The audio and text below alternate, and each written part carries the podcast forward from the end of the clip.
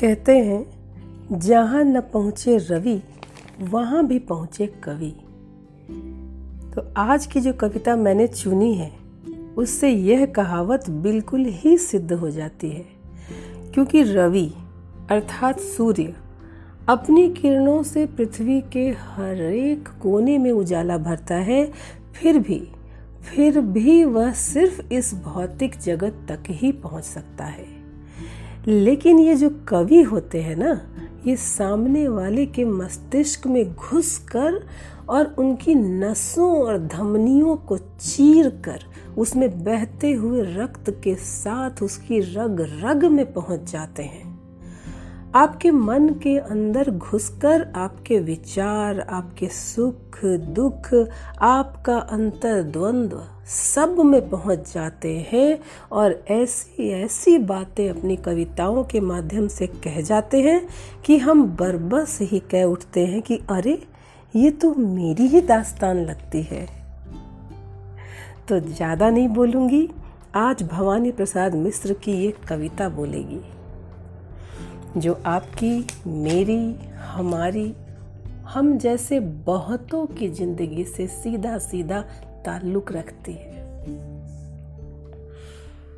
ज़िंदगी में कोई बड़ा सुख नहीं है। इस बात का मुझे बड़ा दुख भी नहीं है। ज़िंदगी में कोई बड़ा सुख नहीं है। इस बात का मुझे बड़ा दुख भी नहीं है। क्योंकि मैं छोटा आदमी हूँ। बड़े सुख आ जाएँ घर में तो कोई ऐसा कमरा ही नहीं है जिसमें उसे टिका सकूँ। यहाँ एक बात, इससे भी बड़ी दर्दनाक बात यह है कि बड़े सुखों को देखकर मेरे बच्चे सहम जाते हैं। मैंने बड़ी कोशिश की है उन्हें सिखा दूँ। कि सुख कोई डरने की चीज़ नहीं है। मगर नहीं, मैंने देखा है कि जब कभी कोई बड़ा सुख उन्हें मिल गया है रास्ते में, बाज़ार में या किसी के घर तो उनकी आँखों में खुशी की झलक तो आई है, किंतु साथ साथ डर भी आ गया है। बल्कि कहना चाहिए, खुशी झलकी है, डर छा गया है। उनका उठना, उनका बैठना कुछ भी स्वाभाविक नहीं रह पाता। और मुझे इतना दुख होता है देखकर कि मैं उनसे कुछ कह नहीं पाता। मैं उनसे कहना चाहता हूँ कि बेटा, यह सुख है, इससे डरो मत, बल्कि बेफिक्री से बढ़कर इसे छू लो। इस झूले के पेंग निराले हैं। बेशक इस पर झूलो। मगर मेरे बच्चे आगे नहीं बढ़ते।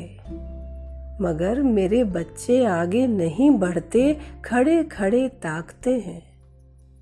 अगर कुछ सोचकर मैं उनको उसकी तरफ़ ढकेलता हूँ तो चीख मारकर भागते हैं। बड़े बड़े सुखों की इच्छा इसीलिए मैंने जाने कब से छोड़ दी है। कभी एक गगरी उन्हें जमा करने के लिए लाया था, अब मैंने उन्हें फोड़ दी है। वो गगरी मैंने अब फोड़ दी है।